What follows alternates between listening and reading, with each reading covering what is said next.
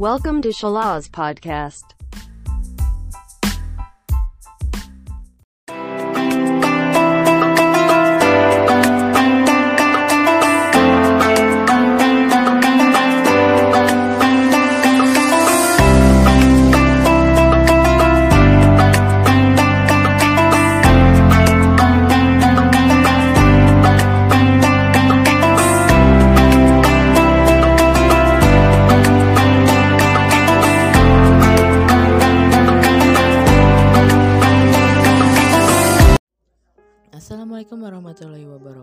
Salam sejahtera bagi kita semua. Shalom, Om Swastiastu Namo Buddhaya, Salam Kebajikan.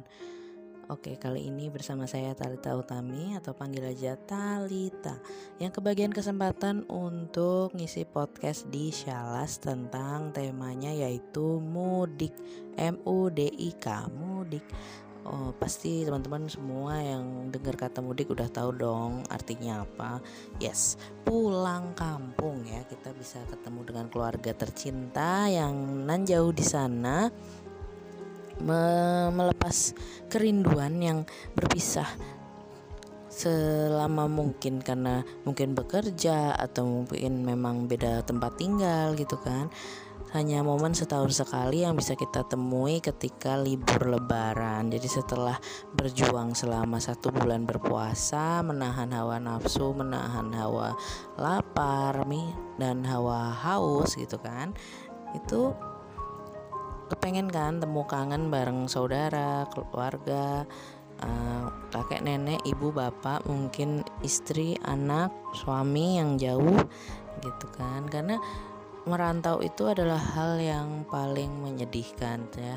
Paling apa ya berjuang di tanah orang meninggalkan anggota keluarga yang harus berjuang hidup sendiri. Misalnya kalau kepala keluarga tanpa tanpa sosok seorang bapak seorang suami mungkin anak istrinya harus berjuang di kota yang berbeda di kota asal dan bapaknya harus berjuang di perantauan itu sedih banget memang tapi harus dilakukan demi menyambung hidup menyambung nafas dengan sesuap nasi.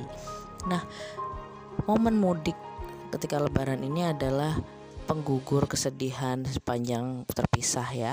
Cuman akibat aduh itu itu indah banget ketika ini nih ketika belum masanya pandemi. Jadi sebelum pandemi menyerang Indonesia ku tercinta ini, mudik adalah hal yang ya semua orang pasti melakukan gitu kan ya ya ya oke oke aja udah pasti lebaran mudik gitu tapi begitu pandemi menyerang ya, COVID-19 mulai merasuk ke Indonesia udah deh mudik menjadi hal yang uh kayaknya nggak mungkin banget nih gue balik ke rumah.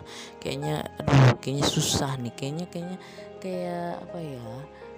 Kayak, kayak, kayak gak mungkin gitu. Kayak rasanya tuh aduh udah udah hal yang mustahil deh bisa pulang bisa ngelewatin cegatan polisi penyekatan sebagainya nggak. Atau aduh gila ini gue harus buru-buru ambil cuti biar bisa pulang duluan sebelum uh, mudik dilarang sampai berbagai cara dilakukan ada yang nekat ada yang jalan kaki. Pokoknya apa pun dilakukan membohongi aparat demi pokoknya bisa lolos bisa pulang. Cuman demi bisa ketemu keluarga kumpul makan bareng ketupat opor buatan nenek kakek mungkin atau ibu bapak gitu kan. Aduh rasanya tuh kayak perjuangan banget gitu mudik saat ini. Karena menurut pemerintah eh, tanggal 6 sampai 17 Mei kalau nggak salah ya itu dilarang mudik. Jadi mudik itu merupakan hal yang dilarang. Jadi nggak boleh banget tuh kita mudik di tanggal segitu. Padahal tanggal segitu adalah tanggal kita lebaran. Oke, okay? 13 14 ada cuti bersama. Jadi kita harus menikmati cuti bersama kita di rumah saja. Kalau yang di kos-kosan ya di kos-kosan. Kalau di kontrakan ya di kontrakan. Gitu. Jadi udah kita menghabiskan aja yang terpisah dengan bapaknya ya sudah hanya bisa kangen-kangenan aja lewat telepon gitu kan. Ya itulah sedihnya pandemi. Jadi buat teman-teman semua yang lagi dengerin podcast aku please banget jangan anggap remeh COVID-19 ini. Karena efeknya ke mana-mana nggak cuman kesehatan aja nggak nggak cuman mengancam nyawa dari segi kesehatan tapi juga dari segi keuangan dan segi perasaan. Gimana sih ngenesnya kita nggak bisa pulang kita harus ngerasain lebaran sendiri di perantauan misalnya gitu kan. Kalau yang bekerja di di kota lain gitu atau bahkan di pulau atau provinsi lain gitu kan. Itu itu ngenes banget. Jadi sedih banget kan. Nah jadi ayolah kita jaga protokol kesehatan bersama-sama. Jangan tuh lupa pakai masker karena ya kan cuman ke depan doang cuman beli sabun ke warung. Ya kan di sepanjang perjalanan ke warung itu ketemu orang ya. Virus itu kan terbang-terbang ya. Virus itu kasat mata kayak hantu kayak setan nggak kita nggak bisa lihat kan gaib itu virusnya. Tahu tuh nemplok aja tuh di hidung di mulut masuk ke lubang-lubang tubuh kita atau misalnya nempel di tangan karena kita pegang-pegang barang kan nggak mau pakai hand sanitizer nggak mau cuci tangan pakai sabun gitu. Udah gitu nggak pakai masker pula yakin deh nggak akan kena covid juga. Apa namanya gua nggak nggak deket-deket sama orang ya kali virusnya tahu-tahu nemplok kan kita nggak tahu. Jadi marilah kita jaga kesehatan bersama.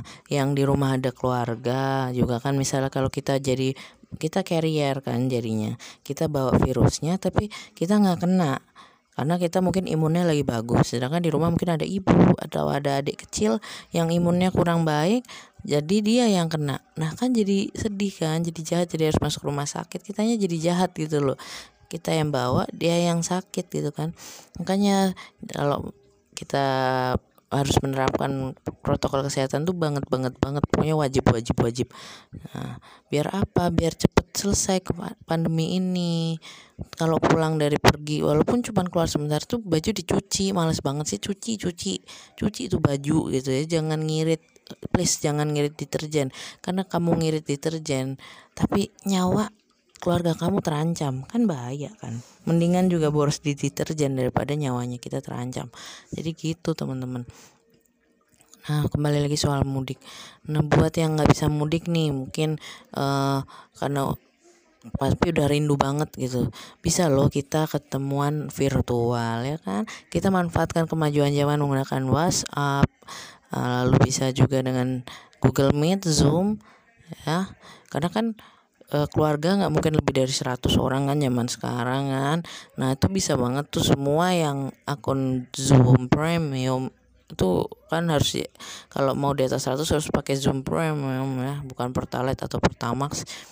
Harus pakai yang premium. Nah tapi kalau kalau cuma di bawah 100 cuma 5 10 orang 20 orang itu mah fine fine aja pakai yang free gitu. Jadi kita bisa bisa banget nih pakai manfaatkan kemajuan zaman gitu. Siapa tahu juga kakek nenek kita jadi jadi melek tekno, teknologi juga kan kalau kita ajakin gitu. Karena mereka kangen sama cucu-cucunya gitu kan.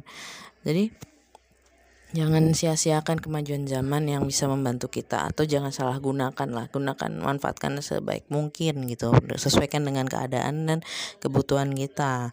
Nah kalau virtual nggak kerasa kak. Nggak bisa peluk nggak bisa kasih sayangnya. Bisa kita tetap bisa kasih sayang kok. Kita bisa kirim sayang. Jadi bukan kasih sayang ya. Sekarang ini kita agak diubah sedikit aja. Jadi kirim sayang. Nah sayangnya ini berupa apa? Mungkin bisa transfer uang buat THR tetap masih bisa. Terus bisa juga kirim sayang berupa benda sembako mungkin buat saudaranya atau mau kirim makanan matang, rendang, ketupat, opor, bisa banget kirim pakai ojek online, pakai kurir. Misalnya kita mau kasih hadiah benda parcel, kita bisa kirim pakai kurir. Kalau makanan matang kita bisa kirim pakai uh, ojek online. Kalau kita males masak, kita bisa pesan, bisa langsung kirim ke saudara kita tercinta. Gitu. Jadi manfaatkanlah teknologi yang ada ini dan untuk untuk tetap bersilaturahmi, tetap mengirim kasih sayang ya, tetap memberikan perhatian karena kita perhatian dan kasih sayang itu adalah e, sebagian dari manusia, nggak bisa dihapus kan. Semua manusia pasti punya itu.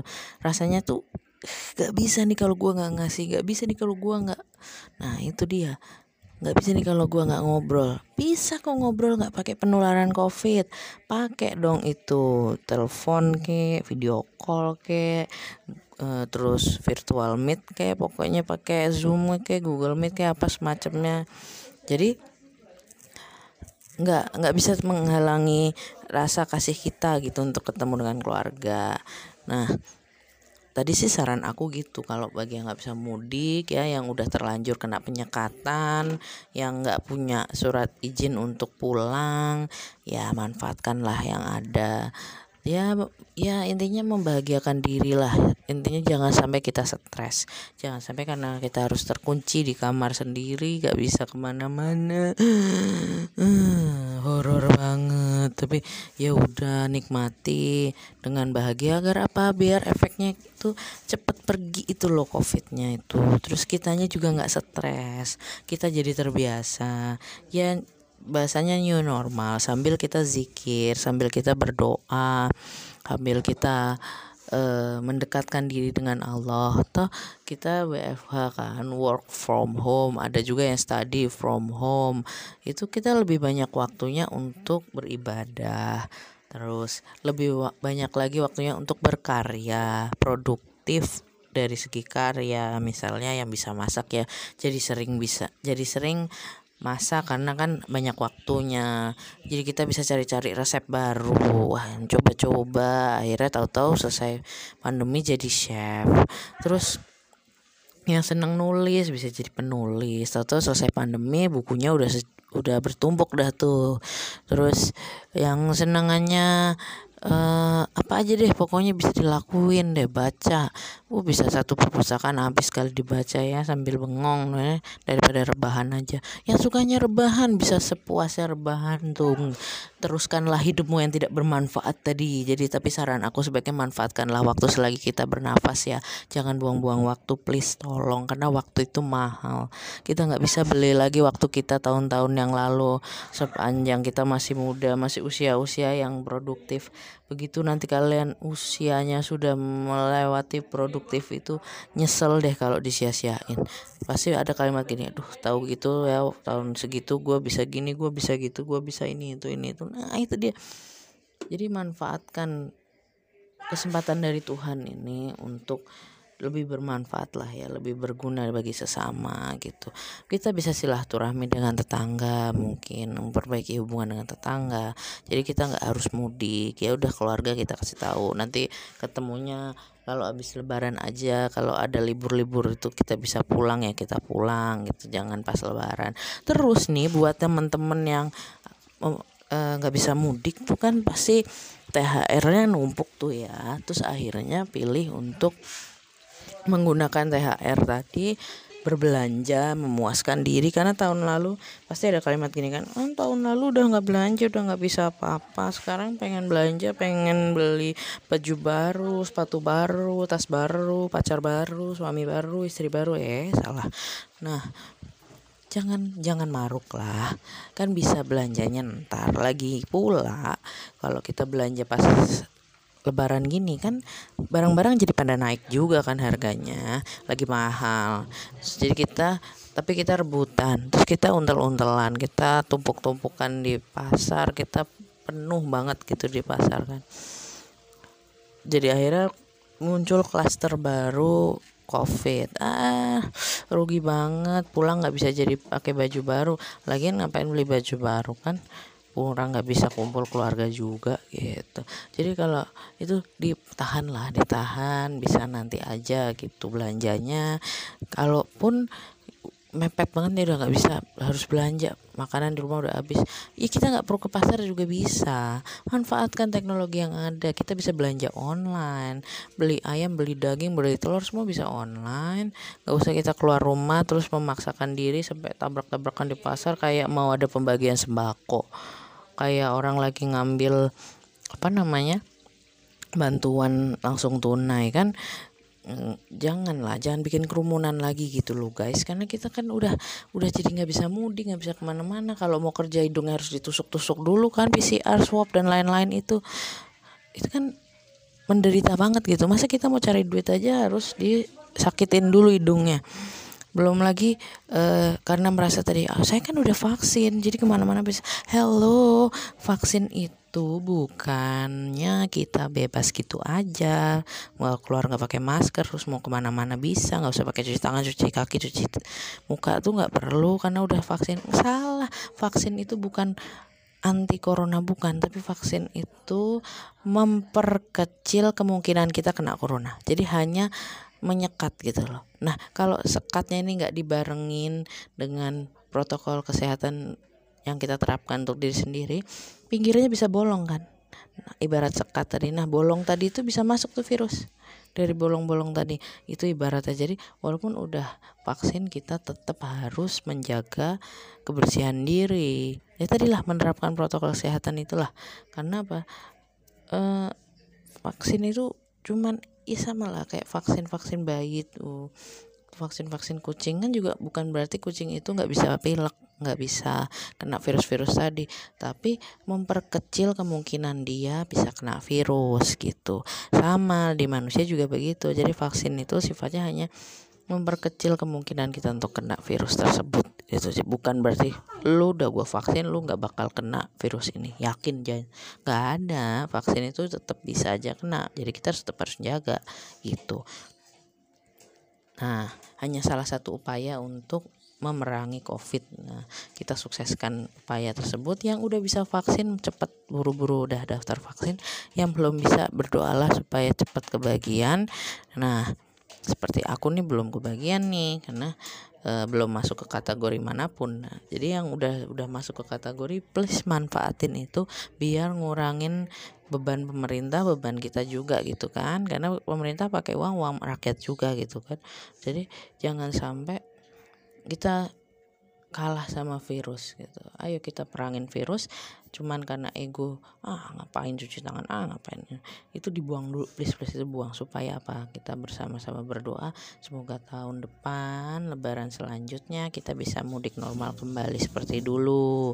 Bismillahirrahmanirrahim gitu kan ya. Semoga corona itu cepat menyingkir dan uh, bulan ini adalah menjadi bulan Ramadan terakhir di tengah corona. Please amin ya Allah amin. Bebaskan kami dari corona ini dari covid ini please bebaskan kami dari pandemi ini karena benar-benar nggak bisa bergerak apa-apa guys gara-gara kan pandemi ini. Jadi segitu dulu sih kalau podcast dari aku ngomel-ngomel dari aku segitu dulu aja. Tetap tetap uh, laksanakan protokol kesehatan yang nggak bisa mudik semangat aku juga. Nah dan jangan lupa manfaatkan teknologi yang ada untuk kebutuhan dan uh, keinginan kita. Jadi jangan merugikan diri hanya karena egois semata. Sampai ketemu di podcast podcast selanjutnya. Wassalamualaikum warahmatullahi wabarakatuh. Bye bye see you